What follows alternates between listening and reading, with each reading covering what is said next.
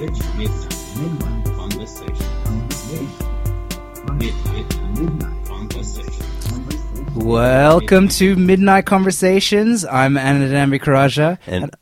Oh, Oh, I I'm was- Stephen Bannos. You are. I was going to introduce you, man. I got, I got your back. I got you covered. I was, I was doing the whole introduction thing, just you know, saying who you were, who I was, and have you come in with a little hello. You know, oh, I've been saying my own name in my head for the past five minutes, getting ready for that moment. Let's do that from you. with, with the name Stephen Bannis, you don't think that you'd need to say that over and over. You think it's pretty straightforward. you know? I'm a thorough man. No, you are. You are. No, definitely, definitely. But I mean, barring introductions, you know who both of us are right now. And this is Midnight Conversations. Welcome to listeners of the show. If this is uh, your first listen, I'm assuming you're starting at episode one because logically that makes sense. But if you started elsewhere, hopefully the confusion wasn't too heavy.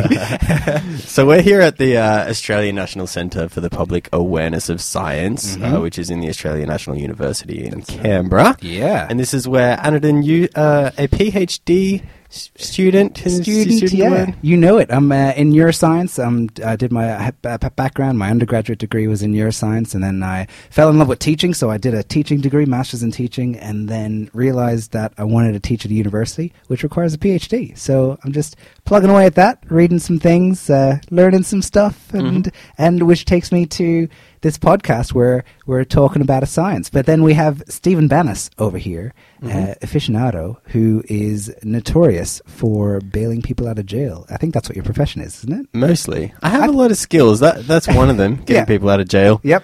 Um, do you want to explain to listeners what that translates to in your degree qualifications? Yeah, that's right. So I just use basic uh, kitchen implements to kind of get through walls um, with, a, with a lot of. No, so I've done a I've done a degree in law. I should I can't say that I've finished it. I've got a couple of subjects left, but Ah. You know that's that's kind of the main thing I've done. A bit of business work. Yep. I started doing science at university, and then I failed chemistry and was like, oh, this is not for me. You started in science, did you? Yeah, yeah. I started in science. No way. I did well in biology. Yep. Cool. And then yeah, chemistry. I was just kind of like making friends and having fun, and it was like, eh. So it wasn't. It wasn't so much the subject itself. It was just the environment. But then you just Yeah. cha- you said science is tough. I'm going to go to an equally tough degree of law. Yeah, yeah, yeah. Yeah, cool. Well, I mean, like fluffy, like humanities is, is my jam. Oh yeah. So- Fair, well, I mean, you say fluffy, but you're one to have a lot of deep thoughts. Thus, midnight conversations, because we uh, have often had discussions about a lot of different things. I bring a lot of Hmm. science talks into it, and uh, you have a lot of background into science and your understanding of philosophy, and that meshes together really nice. And we Yeah. thought the public would be interested in learning more about this. But Stephen, do you want to explain to people Mm-hmm. Yeah. what is this podcast about?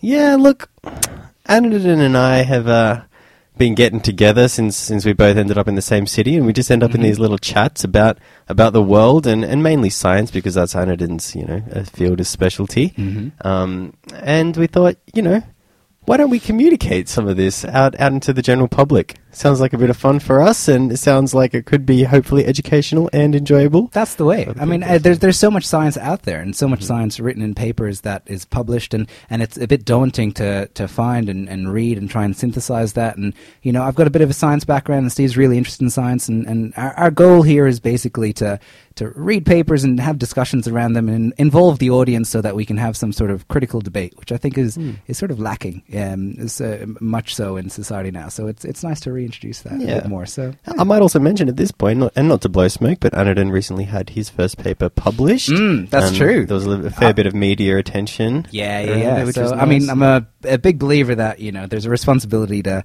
to e- explain your science to the public and, and involve them because you know what is science without uh, public interest and public involvement. So uh, yeah, uh, it got covered by ABC, Sydney Morning Herald, Financial Review, just ju- yeah, a bunch of outlets who were interested in it, which is great to see. And then I was looking at fat mass changes in women around menopause because I'm interested in how the brain changes and changes at midlife that are associated with those things, and and it's particularly uh, neurodegenerative conditions like Alzheimer's disease, but. Lots and lots of things, Hmm. but many things that we'll discuss. But Stephen, Yeah, yeah. what are we discussing today? Oh, today's a, today's a good one. Oh yeah, Yeah, Ananthan sent this one uh, through to me not that long ago. Mhm. This paper is entitled "The Case of the Disappearing Teaspoons." yeah. it- It's extremely scientific. Funnily enough, published in the BMJ. Did you notice that? I did not. Yeah, it's it's published in the BMJ. So the BMJ have this thing where they um, publish quirky uh, research like I think it's like once a year, and it's just something like that involves lateral thinking. But and this is clearly one that was was had that met that criteria. But what is the case of the disappearing spoons? Uh, So th- this is this is uh, well, it appears to be quite a quite a talked about study, um, just because it is clearly fairly entertaining, um, and I'm sure a lot of people can relate here. Um, so it's a longitudinal cohort study Mhm. of the displacement of teaspoons in an Australian research institute. fancy way right? of saying, yeah, fancy way of just saying that. I kind of just read the title there, and and then I got to the end of that and was like, that that sentence, what? No, 100%. It's a, Okay. a longitudinal cohort study, so that just means that it's a, you know, they observed people over long periods of time and displacement of teaspoons. Where did the teaspoons go? Uh, Stephen, where did they go? Where did they go? Yeah.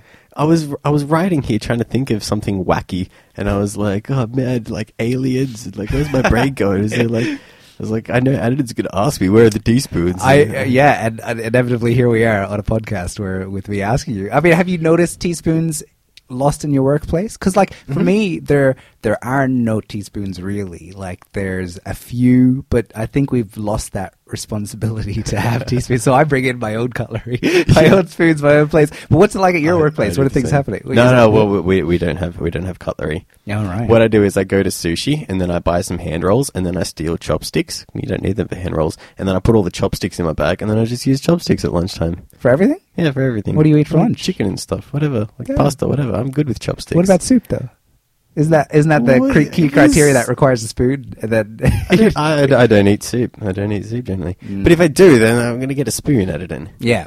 Which So, is my yeah. question, which is like, where are the spoons going? The spoons are critical for, for our life. So, I mean, we've we've asked where the spoons are going, Hmm. which has already sort of uh, given away the results there. And, Oh yeah, that's true. you- Sorry, the displacement of spoons. Spoons were moving around. We didn't know where they were moving, uh, but essentially, uh, what they did in this study was they got uh, seventy discreetly numbered teaspoons, as that was what they said, and they placed it in the tea room around the institute. This institute, I don't know if we mentioned, but it's in Australia. Uh, it it's the Macfarlane Burnet Institute for Medical Research and Public Health. So just shout out to them for doing this excellent Yeah. research. It's fantastic. And uh, so they, they got these 70 teaspoons, these researchers, and they wanted to see where where did they move around within it. And and they the way they phrase this paper is awesome, right? Because they they say, you know, they start off the paper by saying, you know, we've noticed that teaspoons have been moving and missing, and we we we need them for our coffee and, and sugar. So what do we do? So we we search the literature, and they they have all these like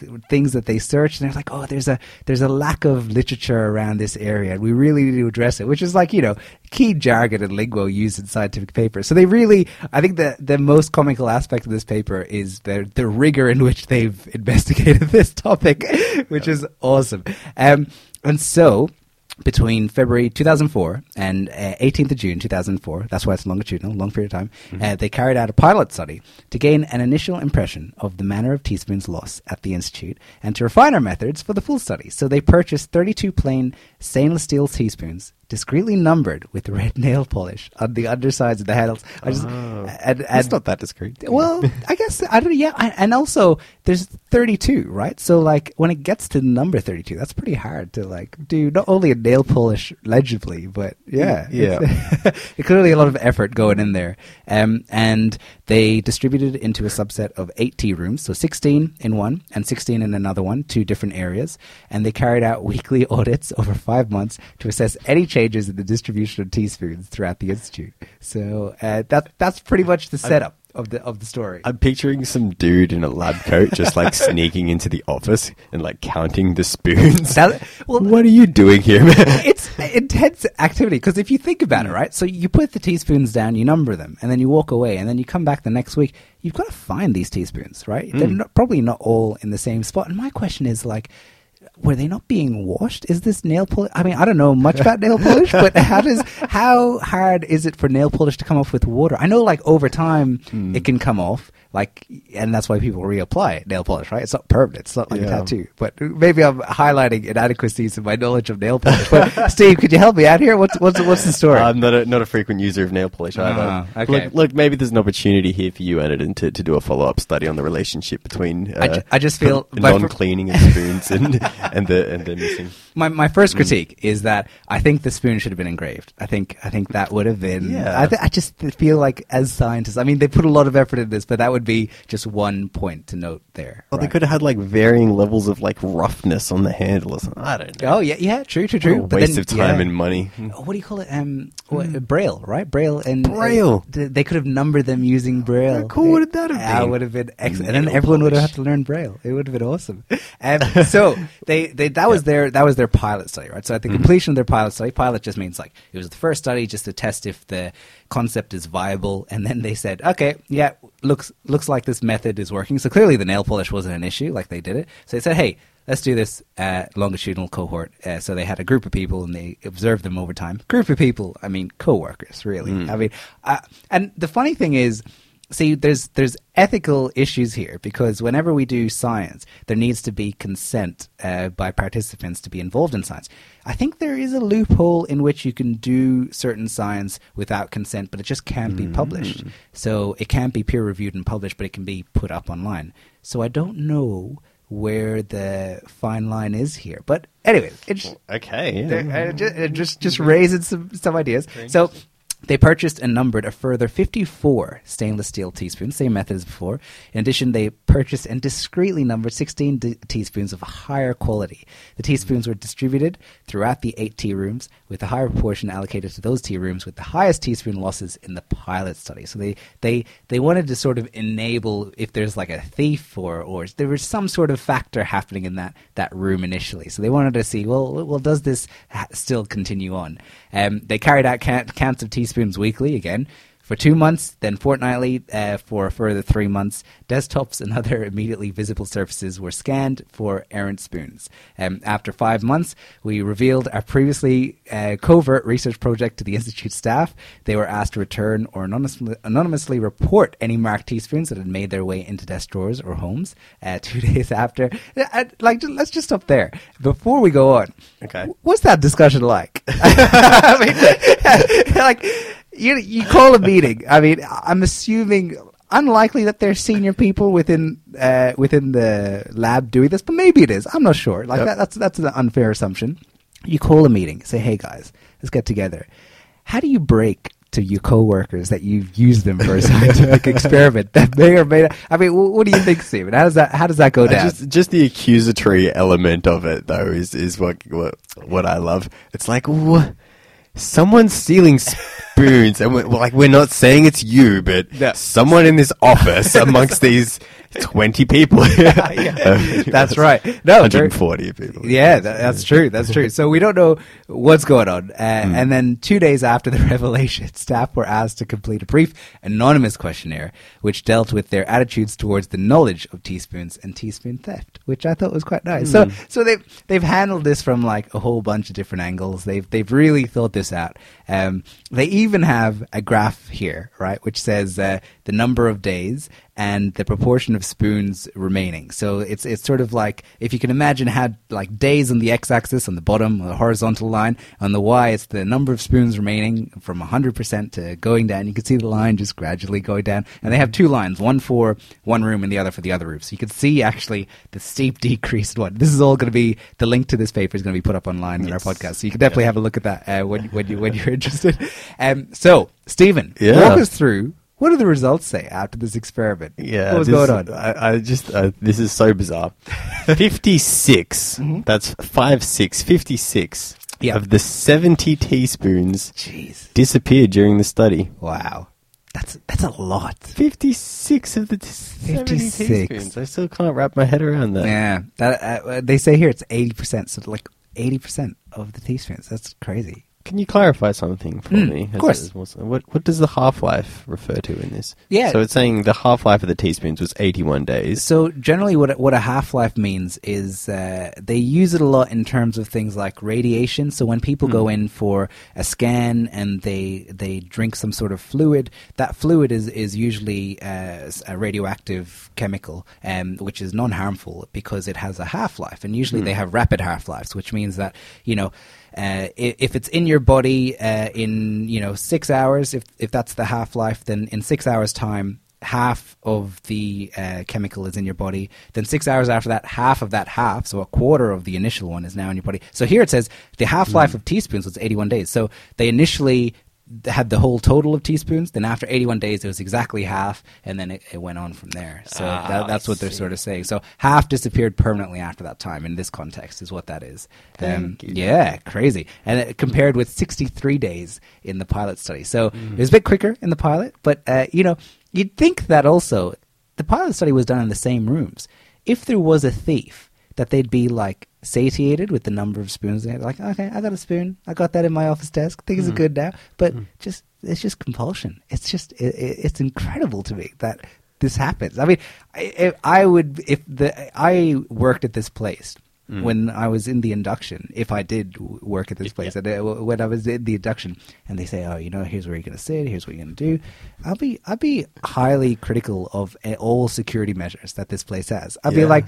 Who has access to this room? Like, who has access to my stuff? Because if teaspoons are missing at this rate, like, how easy is it for other stuff to go missing? It's just, it's just, it's just the list goes on. But anyway, I'm getting Yeah. ahead of myself. No, no, I, I, I, I love what you're saying there because the, the conclusion here is the loss of workplace teaspoons was rapid, showing that their availability and hence office culture in general Yeah. is constantly threatened.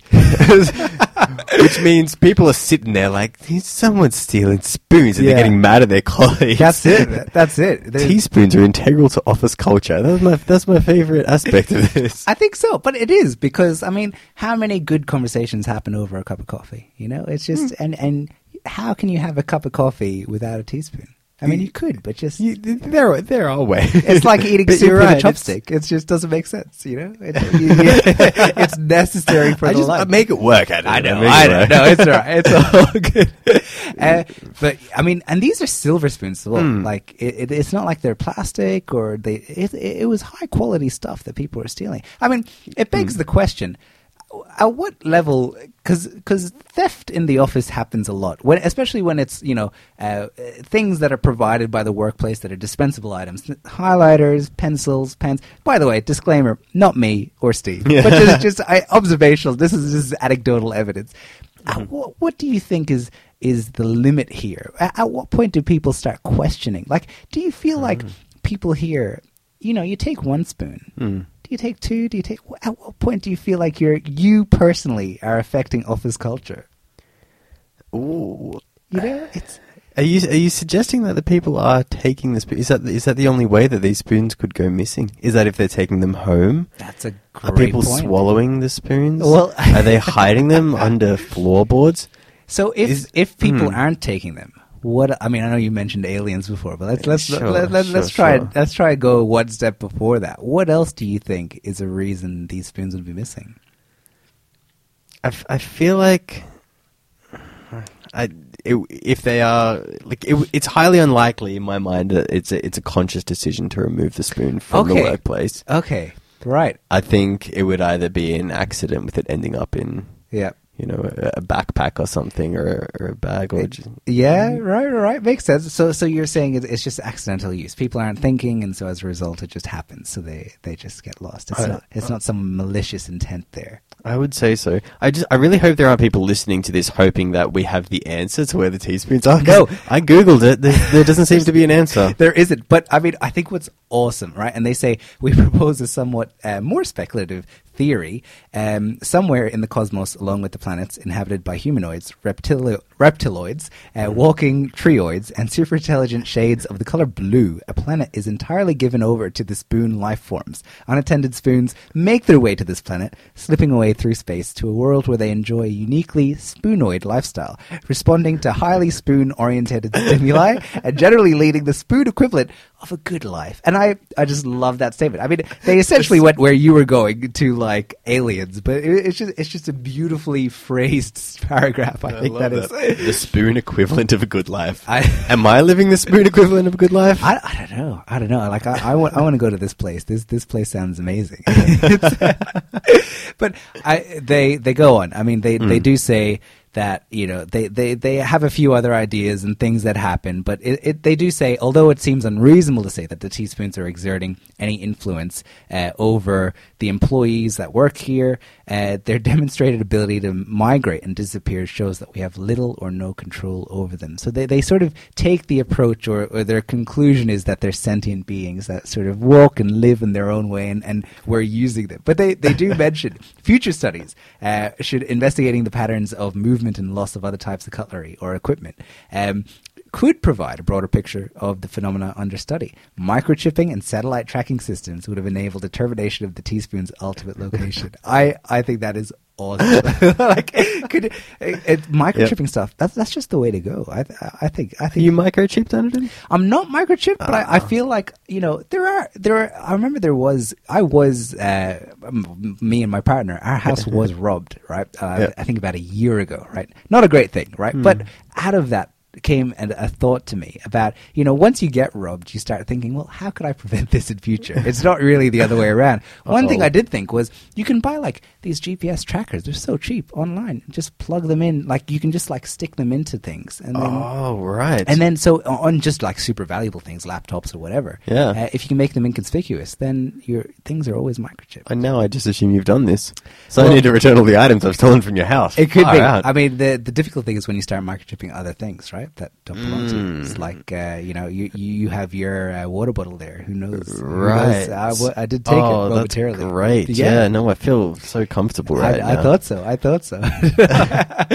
Sorry, I just read another theory. Actually, this is from Maya Kessler for, uh, in an article from the Telegraph. oh yeah. Um, uh, she she seems to be claiming that they are, the spoons are metamorphosing into uh, plates and bowls. Oh, you think there's thinks, more plates? She's like, we do seem to have more plates and bowls in our tea room cupboard than I ever remember having before. Hmm. Perhaps the teaspoons are metamorphosing into plates and bowls, presumably to have a more pleasant experience when it comes to meal times.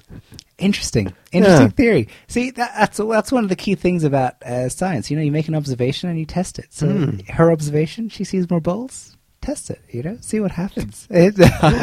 oh dear, yeah. so, Stephen, what's Yes. what's what's your takeaway from this uh, from this study? What what do you think? Are you going to start microchipping your spoons? Uh, what, what are you going to start doing? what am I going to start doing? Hmm. I mean, do you Well- do you feel like this this research has a meaningful impact on your life? Do you feel like you you walk away by uh, by Hmm. by feeling you know enlightened to some extent? No, not particularly. I um, I mean, I'll, I'll I guess I'll have less sympathy for people who are missing spoons because I'll I'll just be like, well, you're you're one of many. Stop Yeah, complaining. that's it's true. A, it's a true. phenomenon. Yeah. just feel privileged to be part of it. Exactly. That's, Exactly. I think that's about the the extent of the impact this will have on me. I get you. You I got- get you. but I mean, the impact it has on me is Hmm. I love the scientific approach that they've taken. I think if anything Hmm. I could get out of this is I love the fact that they've taken a real scientific approach to a, a, a, a problem that is in day to day life, and that's what we do in science. Mm-hmm. But it's not so comical in this respect, you know. And I, I just, I just love that. I love the rigor. I love the fact that they you sat there with nail polish to try and number the spoons. That they went back and checked the numbers. I just, I just love it. I, I think it, it, it's really what science is about, which is, I think, why it was published in the BMJ. Yes, I think yes. Uh, I think a, lo- a lot of people associate science with you know boring classrooms and, and big textbooks with confusing numbers, but science can be really fun and really interesting, and, and you know we're going to hope to, to find a lot more of these kinds of articles and and, uh, and talk it. about them. In That's it. And and there'll be a whole wide variety. If there's any articles that you're interested in as listeners of the show, let us know. We'd be keen to address them. Also, you know, we're we're keen to have uh, discussions about articles. So if there's anything that you disagree with or you have a different opinion on or you have other evidence, please present it to us. We're not going to get everything right all the time. So our big philosophy with this show is it's midnight conversations, having conversations. Uh, I mean, I don't know why we call it midnight. It's all day, 24/7. But, you know, it, it, We we we don't record it at midnight. we we don't. It's I mean, close enough. Close enough. I mean, it's only a few hours away, but uh, it, it is. It is. But it's the the uh, premise is we'd love to just interact and, and chat more because Steve and I love discussing this stuff. We hope you do, and at the very least, we hope we made your workday or night a bit more enjoyable by uh, hearing these conversations. Uh, in saying that, you can uh, always find the papers associated with the podcast uh, in the podcast link, and you can always follow us on Twitter, uh, all the socials, or email us if you have any questions or tweet at us. Um, and in saying that. I think we're done, Stephen. I think we are. It's been a pleasure. It's been amazing. First episode down. Thank you. I'm gonna go get a spoon. Hey. I'm gonna go get a spoon. you've got to go get a spoon. What'd you say?